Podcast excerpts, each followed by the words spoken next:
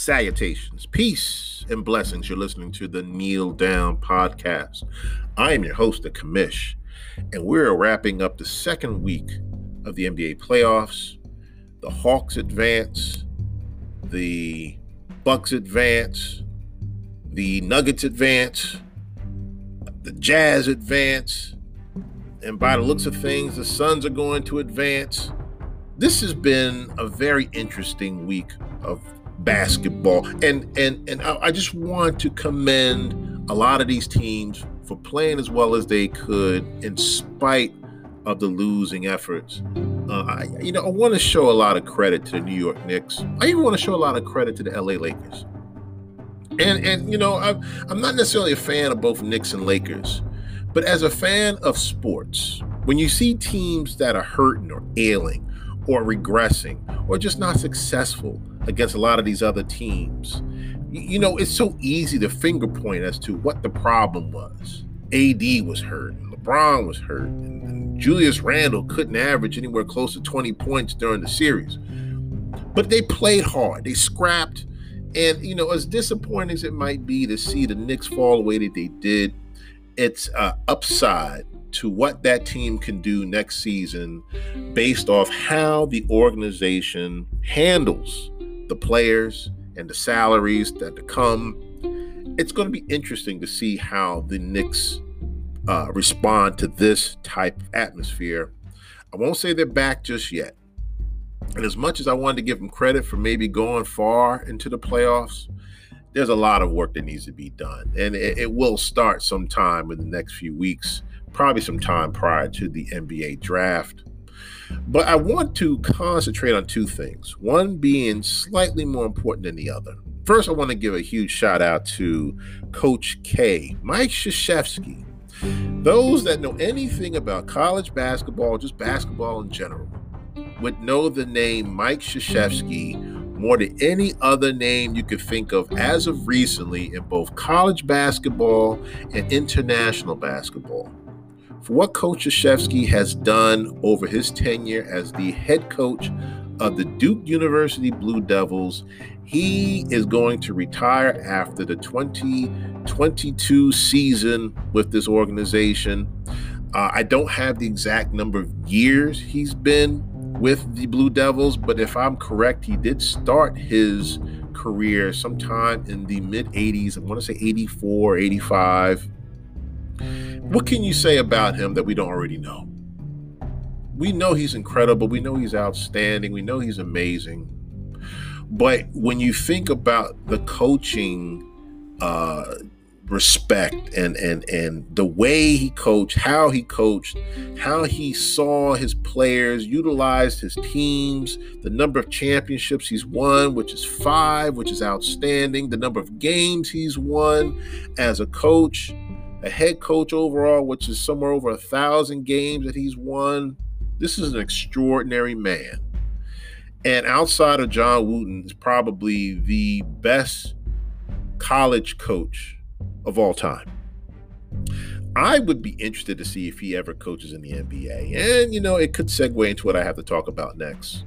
But before I go down that road, I just want to say that as much as I've been a Tar Heel fan for as long as I can remember, all I can remember mainly, mostly, are those games where Duke might have been ranked in the top five for that year, and North Carolina might have been the same. So you might have had number one against number two, you might have had number three against number four, number three against number one, what have you, and it'd be dog fights. You're talking about some scrapping games between these young men, and for the pride of North Carolina, between Chapel Hill and Durham and it was Sky Blue versus Royal Blue. And I can just remember the games like it was yesterday and how impressive you saw these teams play, and then the sportsmanship afterwards. You don't see too much of that these days, be it collegiate level or professional level. It's rare, it's there. But when you think about Krzyzewski, Mike Krzyzewski, and how he ran that Duke organization, it was with class, it was with style and it was consistent during his tenure there.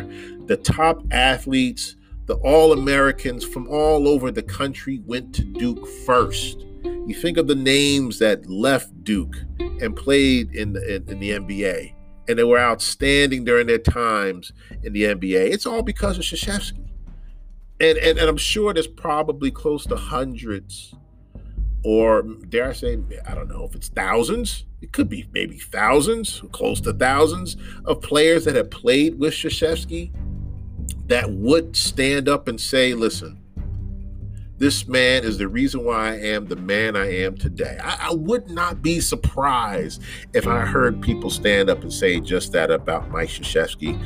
He was that valuable of a coach, of a person, of a friend, and he will be sorely missed, not just in the ACC, but in basketball as a whole.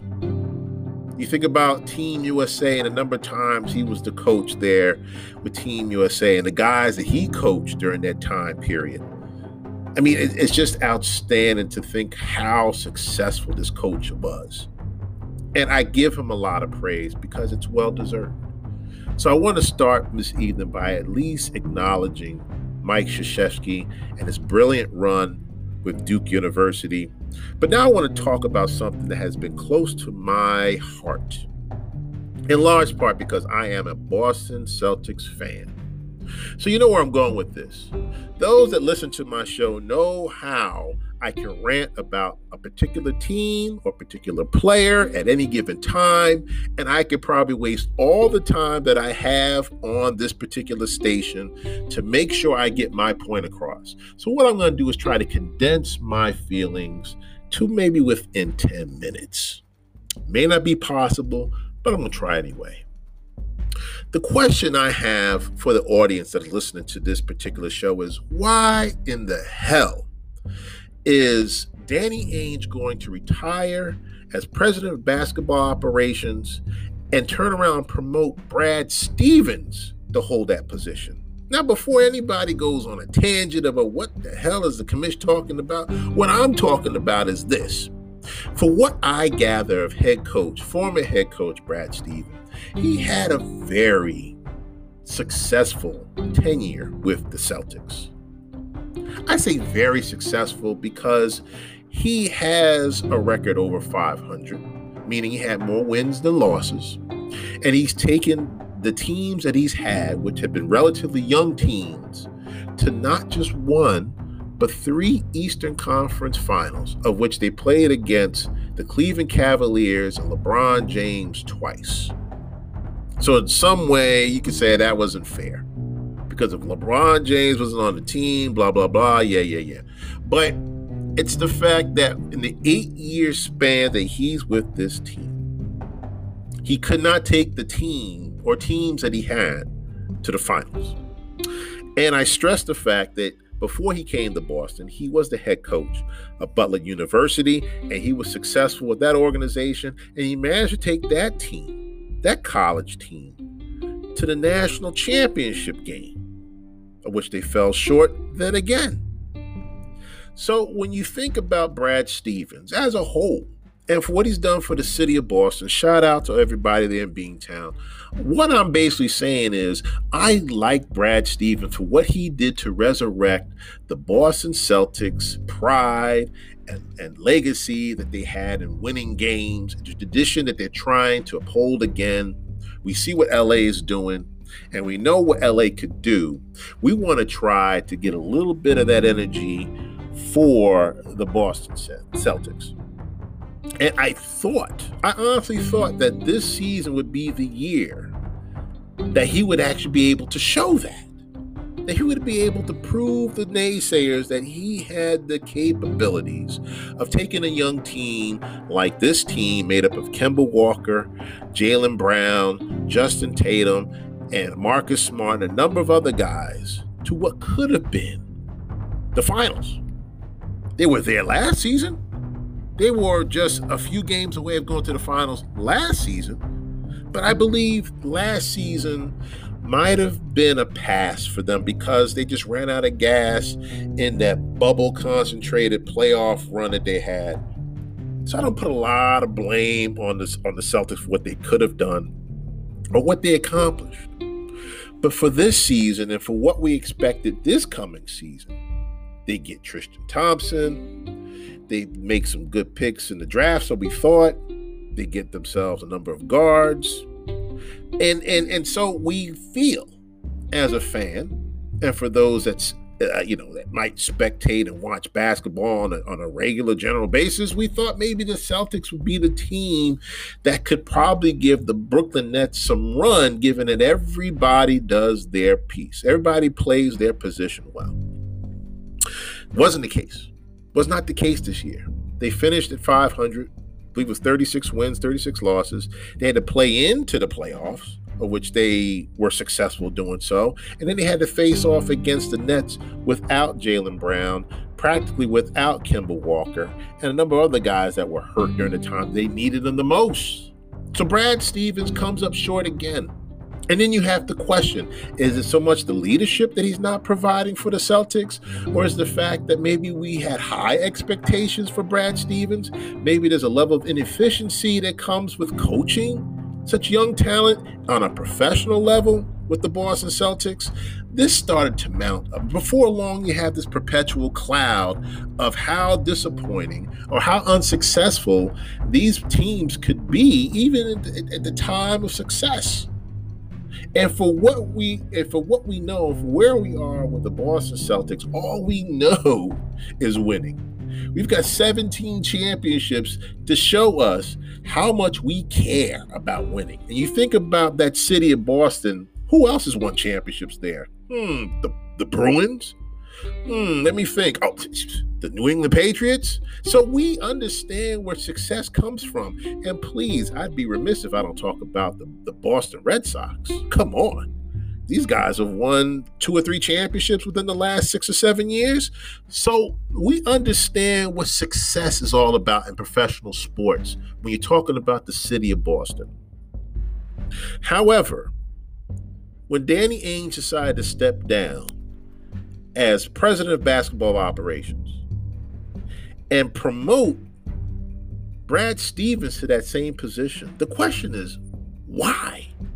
Now, now, there may be some people out there that may say, well, because he's best fit for the position. Is he?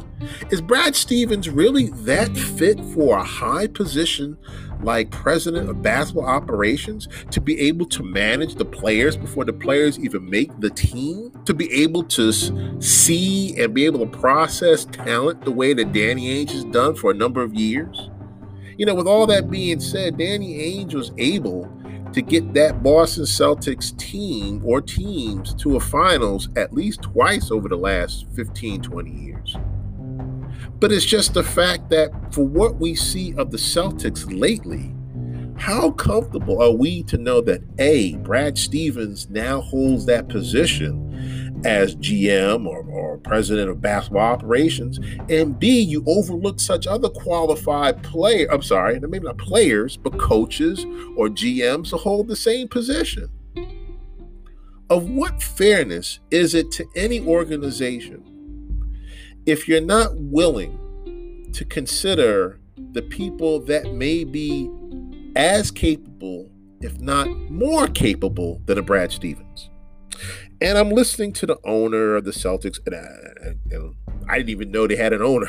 Excuse me, but I didn't even realize they had an owner. And owner Wyc Grousbeck came out and said, "One person's leaving, and we have one job opening. It's a very important job opening. It's the head coach position of the Boston Celtics."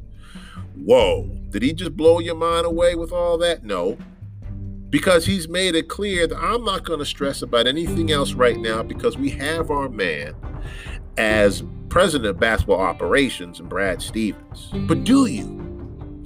Can you honestly, comfortably feel as though you have the man for that job in Beantown?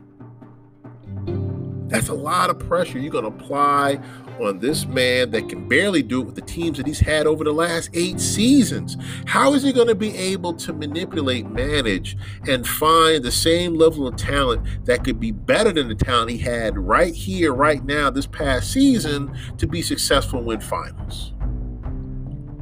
What about the number of uh, players that have existed in the NBA way before Brad Stevens even thought of? That had probably the experience or still have the experience to hold that position down and perhaps do a more, dare I say, better or magnificent or brilliant job with the. It's just a fact we will never know because the Boston Celtics, along with a lot of other professional teams, have taken upon themselves to just directly go for the guy that they like the most without finding the most qualified person in charge to run this particular organization. It goes beyond a resume anymore. It goes beyond the experience. It goes beyond what you've learned in college or what you might have learned from Pee Wee League to this point. None of that is even worth applying. None of that is even worth bringing to the table anymore because their minds are so made up as to who they want in office that I hate to say this, but if you look at each team, if you look at each organization from the NFL to the NBA to the Major League Baseball circuit, one thing that really stands out in my mind is the lack of opportunity for black coaches and GMs to be, to have a shot, to have an opportunity, even say that they could be qualified for the organization. How do we know that there are guys out there that are on the waiting list that probably could fit that position better than Brad Stevens? And, and, and this is what's so confusing to me because it's the fact that it's not just in the NBA, we see it in the NFL too. It's so quick to plug in somebody that may be non white, that might be an African American, that might be a minority, to plug that person in to, be, to have the NFL job, to take over a team that is just straight trash and expect this team to be successful in three seasons. And if you can't do it, and let's just so happens you go out there and draft a Justin Herbert type quarterback, then your handwriting is on the wall. If you can't be that successful with a garbage team, what makes you think you could be more successful once we found our franchise quarterback? And this is what's so disturbing about everything that goes on in business and sports because there's a lack of fairness for anybody else that may be as qualified, if not more qualified, to handle the position. And if you ask the commish, it still stems from institutional racism that goes back decades in such organizations. It's the fact that we just are not willing to consider. We're not even trying to commit to some of these people, if not most of these people, that perhaps have an opportunity to have that position right now. And you can say whatever it is you want, that's fine. And you can disagree with me all you want. But who else do we know had a shot to become the president of basketball operations for the Boston Celtics, especially after having a dismal season that you'd had this past season with the team that you had. I don't see this past season as a success. And in the eight years that you've been a coach, the fact that you went to the Eastern Conference Finals three times is amazing in itself but you've done nothing to, to, to, to, solidify or even create a foundation for yourself that, that says you're the most qualified guy for this position. But yet we're quick to anoint this man, president of basketball. And, and no, I'm not I'm not placing blame on Brad Stevens at all. Because given anybody, if anyone is given that opportunity to be that be in this position, why wouldn't you take it? But it's just the lack of fairness that we have in this these institutions where you know who you zero in on. You know who it is you want to be successful. You know who it is that you want to be placed in that position and you don't even give anybody else a chance. You don't give anybody any type of opportunity. You don't even want to try to commit to an opportunity for a lot of these people and it just bothers me because it's the same thing over and over again that we've heard for so long within these organizations. The question really becomes at what point will anything even become relevant when we're talking about if you qualify for a job? At what point do we look at the resumes and say, this may work for us? Regardless of color, regardless of the background. It's just the fact you don't even give the opportunity. And there's a number of guys I could probably think of that could be a great head coach right now for the Boston Celtics, but will they even get that position? They're not going to rehire Doc Rivers to be a coach for the Celtics anymore. That ain't going to happen. But who are you going to hire at this point moving forward? So all eyes will be on Brad Stevens and for what he should do with this Boston Celtics organization and to try to somehow maintain the legacy that is based off the acumen that he is as a coach, as a person, as a player, to say that he has what it takes to be successful at this level of basketball. So says the commish.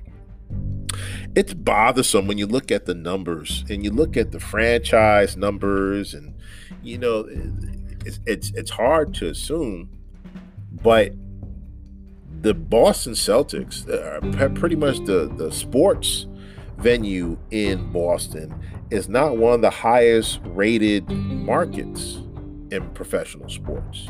And interesting enough, since 2019, the top five television markets are still the same year in and year out without change. And it's shocking to hear that when you're thinking about New York, LA, Chicago, Philly, and Dallas, these markets do not change in revenue. They don't change in how much they gross year in and year out, just in television marketing.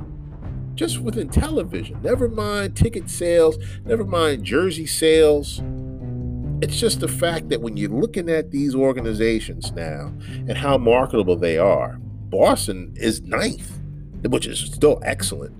But it's still the fact that even for the Celtics franchise, you want to try to get back to that winning style. You want to get back to winning championships. Is Brad Stevens the man for that?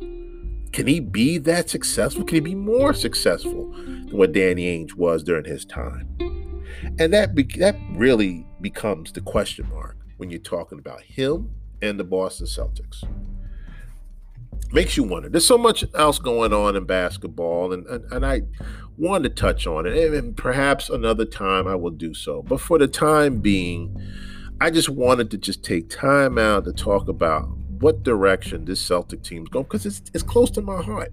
I've been a Celtic fan since 83. So you got to believe when I heard the news about Danny Ainge stepping down, it was a shock to my soul.